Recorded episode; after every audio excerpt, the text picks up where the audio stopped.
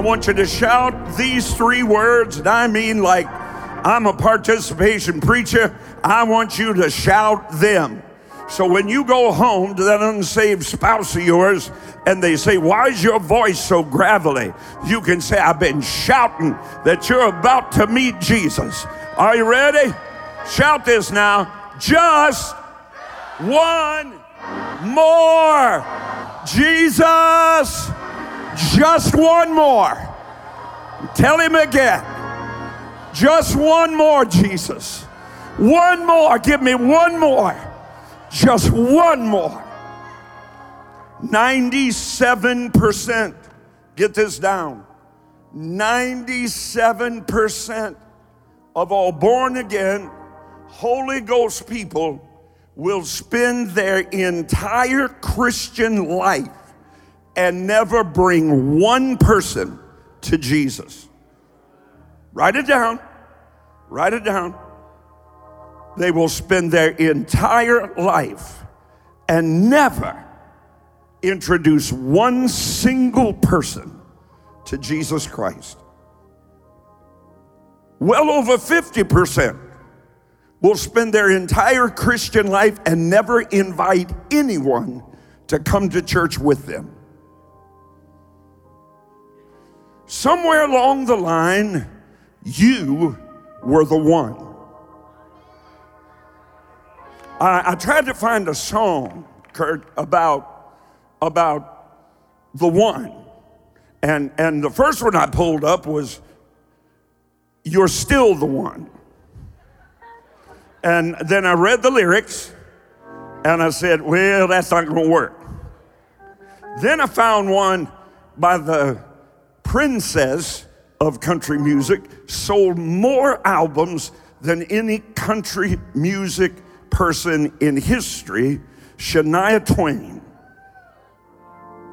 You're the one I dream of. You're the one I kiss goodnight. I thought, that's not going to work. Right? So I, I didn't find a song. So I apologize. I found those home for just one more. Maybe Pastor Chris, Miss Ashton, Cameron, maybe y'all Mark, maybe y'all get together and write one. Somebody ought to write a song about the one. Say one. Somewhere along the line, you were the one. Lost and undone, without God or His Son. A lonely soul was I. Emptiness filled this heart of mine. I searched and I searched in vain for peace and happiness, but none could I find till I found Jesus. Jesus, Jesus. There's just something about that name. Amazing grace. How sweet the sound that saved a wretch like me. I once was lost, but this morning, thank God I'm found. I was blind, and now I see. At some point, you were the one. The one he dreamed of. The one he refused to live without. So he left heaven, came to earth, put on the robe of flesh and bone, became as a worm because you were the one. When did you stop remembering you were the one? It makes no difference if Christ died for the world unless you know he died for you. No, no, no, no. Not the world, not the church. He didn't die for the person in front of you or the person beside you or the person behind you. He gave his life on that rugged, angry, mean, biting beam called Calvary, and he would have shed every drop of that sinless, spotless blood if you were the only one that would have ever accepted him. Shout, I was the one. Look at Luke 15, verse 4. Luke chapter number 15 and verse 4. What man among you having an hundred sheep and le- losing one of them, losing one of them, does not leave the 99, does not leave the 99 in the wilderness. That used to trouble me until the Holy Spirit revealed from His Word to me that He was not abandoning the 99 to reach the one. You missed that, didn't you? When you get just focused on the one, when you get my age, questions haunt you. So I was like, well, what about the 99? Well, he left the 99 where? In the wilderness. In the wilderness was where the shepherd would lead the sheep for protection. Yeah. He would find a place where he himself could lie down at the only entrance surrounded by mountains where nothing could get into the sheep. And he would make sure that inside there, there was not only protection, there was provision. See, I just want you to know when you're the 99, God still got you. If you're sitting here this morning and you're born again and you're on your way to heaven and you're Holy Ghost filled, you ought to shout, God's got me. Ah, he's my savior. He's my redeemer. He's my healer. He's my protector, my deliverer. He's my provider. God's got me covered. But there's still that one so he leaves the 99 and he goes after the one which is lost. Now, if you have a proper Bible, I want you to shout that next word. After lost, shout it. It's up here on the screen if you can't find it. Shout until. That means he has tenacity. That means he will not stop. That means until a person breathes their last breath, the Holy Ghost is right there at the bedside, trying to reveal Jesus to them, speaking to them about eternity. When our Savior hang bleeding, dying, sighing, crying on that angry beam, he looked to his left at a thief and said, Today you'll be with me in paradise. He never he never stops looking for the one. He gets up, pacing the floor, looking for the one. He lay in the Garden of Gethsemane, bleeding by which the very veins of God Himself were emptied. There, under the full light of a Passover moon, He's praying until his sweat becomes great drops of blood. Not because he was afraid of going to the cross, but because his but he was afraid because he was fearful that his physical strength would give out from the intercessory prayer that he was praying for the one. He wasn't frightened to go to the cross, he was frightened that he wasn't going to make it.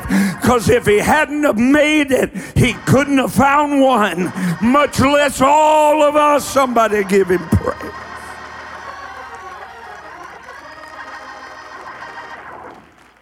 Somebody said, I found the Lord.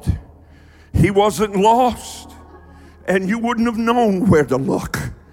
It was Jesus searching through the corridors of time and space, wading through the ashes of bygone millenniums of time. And if you had been able to tap him on the shoulder and say, Good Master, why are you here? Why are you in the garden? Why are you in this nasty, infested barn? coming through the bloody flanks of a 14 year old virgin girl, if you'd been able to tap him on the shoulder and say, Good master, what are you doing? If you'd been able to interrupt the whirling, singing cat of nine tails, spreading out across his back and like the teeth of a lion, making their hook in his flesh and ripping it from his back until his bones were exposed. His brow swollen to the size of a bucket.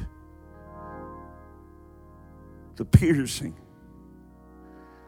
of those four inch thorns into his brow, running his blood into his eyes. On that cross, in the awful sag of death.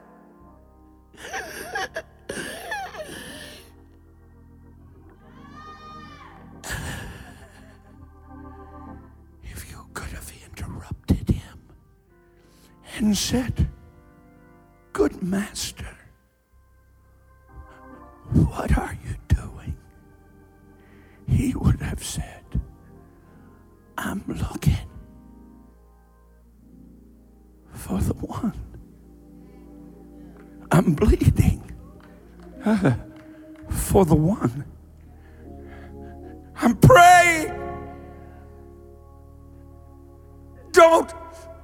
Disturb me, disciples?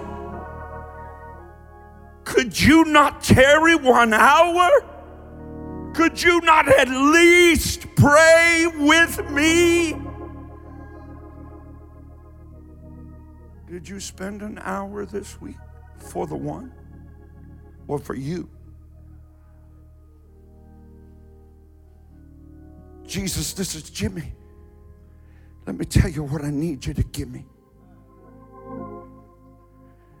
That name that you were shouting down here. Have you been shouting it this past week?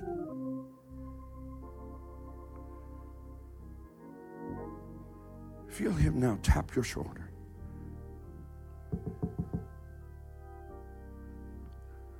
What are you doing?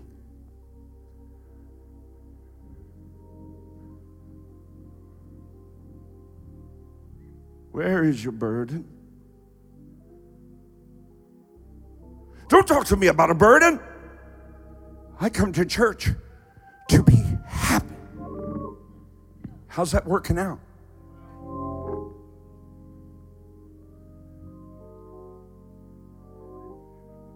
If you are a searcher for happiness, you will never have joy. God doesn't crown happiness seekers with Holy Ghost joy. Hey. You say, don't condemn me now. I'm not condemning you. I'm going to set you free. Watch, watch, watch. I don't know if I can find it fast enough, but I'll try.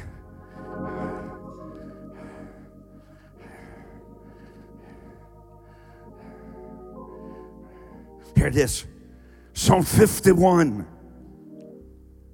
verses 12 and 13. Throw it up there very quickly. Here it is. Watch, watch. It's what you've been looking for. Look at me, look at me. In all the wrong places. money, fame. Oh, if I could just become a YouTube sensation. We've got, we've got multiplied millions of young people that when they surveyed a thousand high schools said that was their number one goal to be famous. To be famous. Two-thirds of preachers preaching today don't want anything but to be famous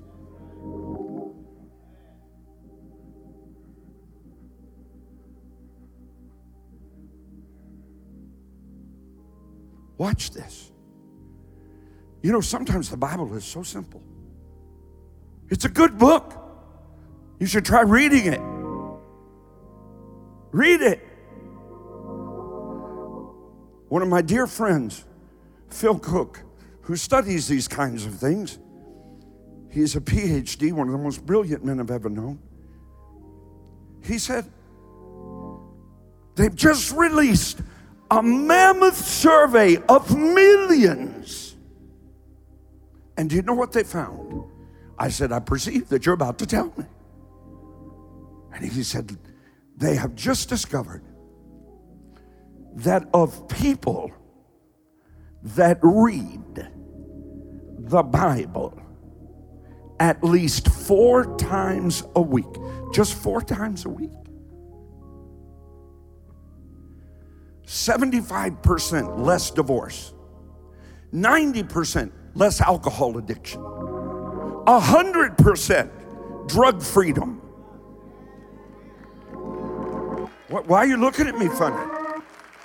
They're successful, they're happy, they're full of joy, they have peace, and all they did is crack this open four times in one week. Look at your phone minutes. Compare them to your prayer minutes. Look at your screen time. Compare it to your book time. You want your life to change? No, you don't. Yes, I do. No, you don't. You're a part of that generation that wants everything free. It's not supposed to cost me anything because I'm supposed to be happy. Well, why don't you try this formula? Why don't you try this? Why don't you try selling out? No, you didn't understand what I said. I didn't say adding a social event once a week to soothe your conscience. I said sell out till you don't want anything but what he wants. You don't have an opinion but his opinion.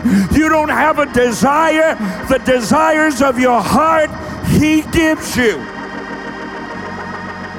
I got seven people shouting. No, wait. Oh, oh, Pastor Rod, I believe the Bible. No, you don't. No, you don't. The proof of desire is pursuit. Stand up, Joni. Look at this. Woo! You all still looking at me? There she is. There she is. I'm making you uncomfortable.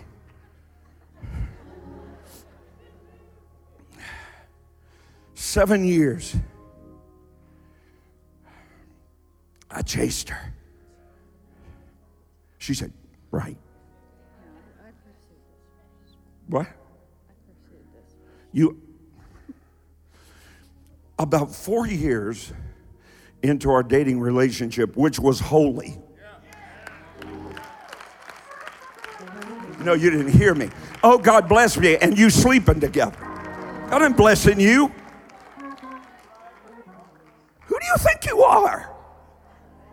Here, God, give me your word. Here's what I think of it. I need my stuff. Why you shriek when I do that? When you walking around on top of it all day long.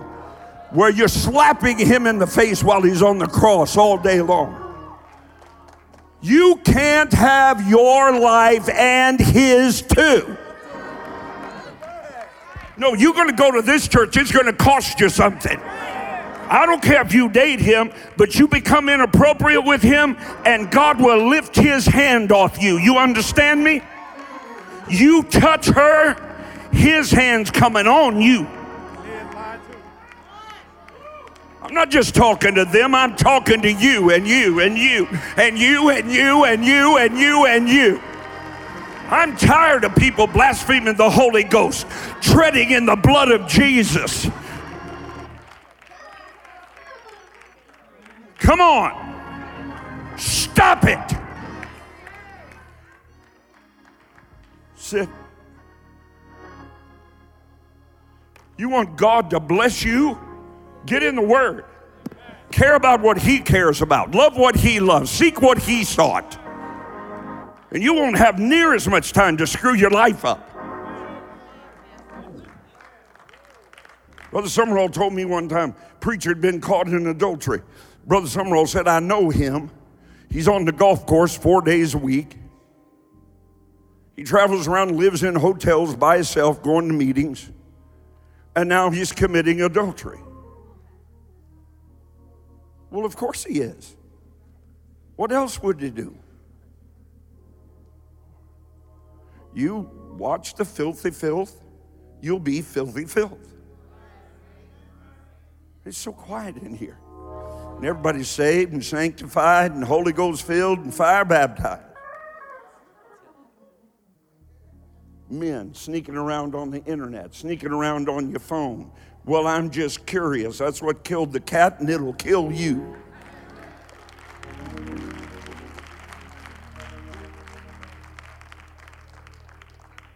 Look at, look at it.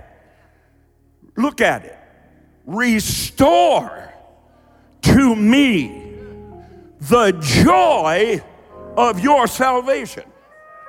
What in the world could be better than the joy of the salvation that Jesus gave his life to give us. I'm asking you a question. Have I missed it? Do I have it wrong? Did he say the thief has come to kill, steal, and destroy? But I have come that you might have life and have it more abundantly, sufficient in quantity, superior in quality. I dare you to shout, I don't want my life the sooner you come to the realization that when you got born again, you died.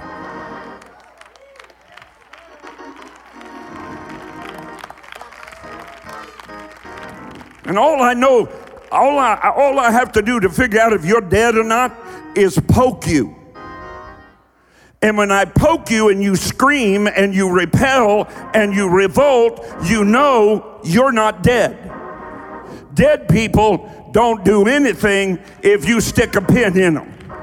If the preacher don't preach the way they like it, they don't get up the miff tree. If somebody didn't get to sing a song, they don't leave the church. If somebody made a mistake, the rest of us don't gather around with a rock and stone them to death. No, sir. No, sir. No, sir. We die, he lives. And because he lives, you can face tomorrow. Because He lives, all fear is gone. Because I know, I know, I know who holds tomorrow. And I know He holds my hand. Restore to me the joy of your, he didn't say my salvation. He said, Restore to me the joy of your salvation. Some of you can't rejoice in his salvation because you're still trying to figure out your own salvation. Do you think you can help you, you can fix you. You such a mess. It would take every counselor in the United States of America to fix you. The only hope for you is a cross, an altar, and prayer.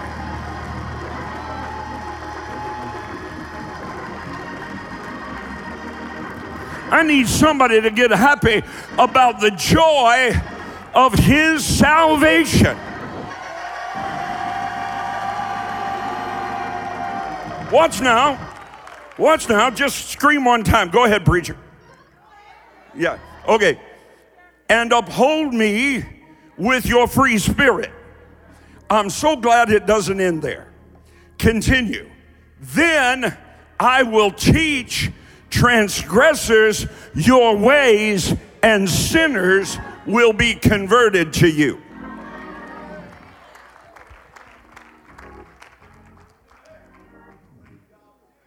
How do I know people who have the joy of his salvation? Read. Read. How do I know whether or not, or how can you know? Because I'm not your judge. Let me say it this way How do you know that you have the joy of his salvation? Do you know you can have the joy of the Lord and be unhappy? The only thing that turns happiness into joy is knowing the will of God. And when you're in the will of God, you let nothing turn your plow. But you got to settle that. You got to settle that. You're going to live your life or the life He picked for you. Because they're not always the same. They're not always the same. What husband would have written, Love your wife as Christ loves the church. Are you kidding me? I don't know a man that would have written that. Or wives, go ahead, quit mumbling. I heard you. Get a camera on her. What part would you not have written, dear? Wives, submit yourself to your husband. You, I mean, you're quite a prolific writer you, you would never have written that. No, you'd never written that. Huh? Why not? You want me to really answer? I don't find men quite as superior. Because what? Men don't seem to be superior. Men what? Don't seem to be superior. Men don't seem to be superior. They're not. They're equal, but they're not superior. And some of you dominant, domineering male types that want her running around barefoot and pregnant need to get a Bible. Maybe God's called you to pre- her to preach and you to carry the purse.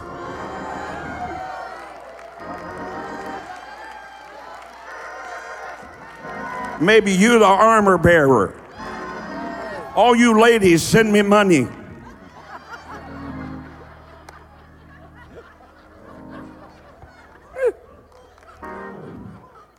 Look, there's supposed to be joy to this thing, y'all.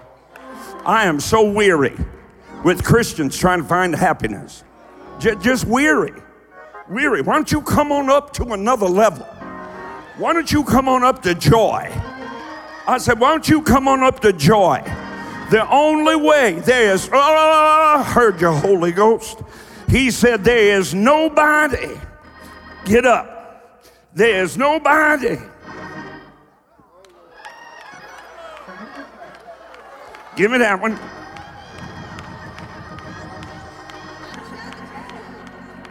There's nobody more miserable than a Christian trying to straddle between their life and his life, their happiness and his joy. There, I'm to make it, and his, I'll make you make it. Come on, sell out, take the plunge, get in. As long as you're straddling the fence, you're going to be miserable.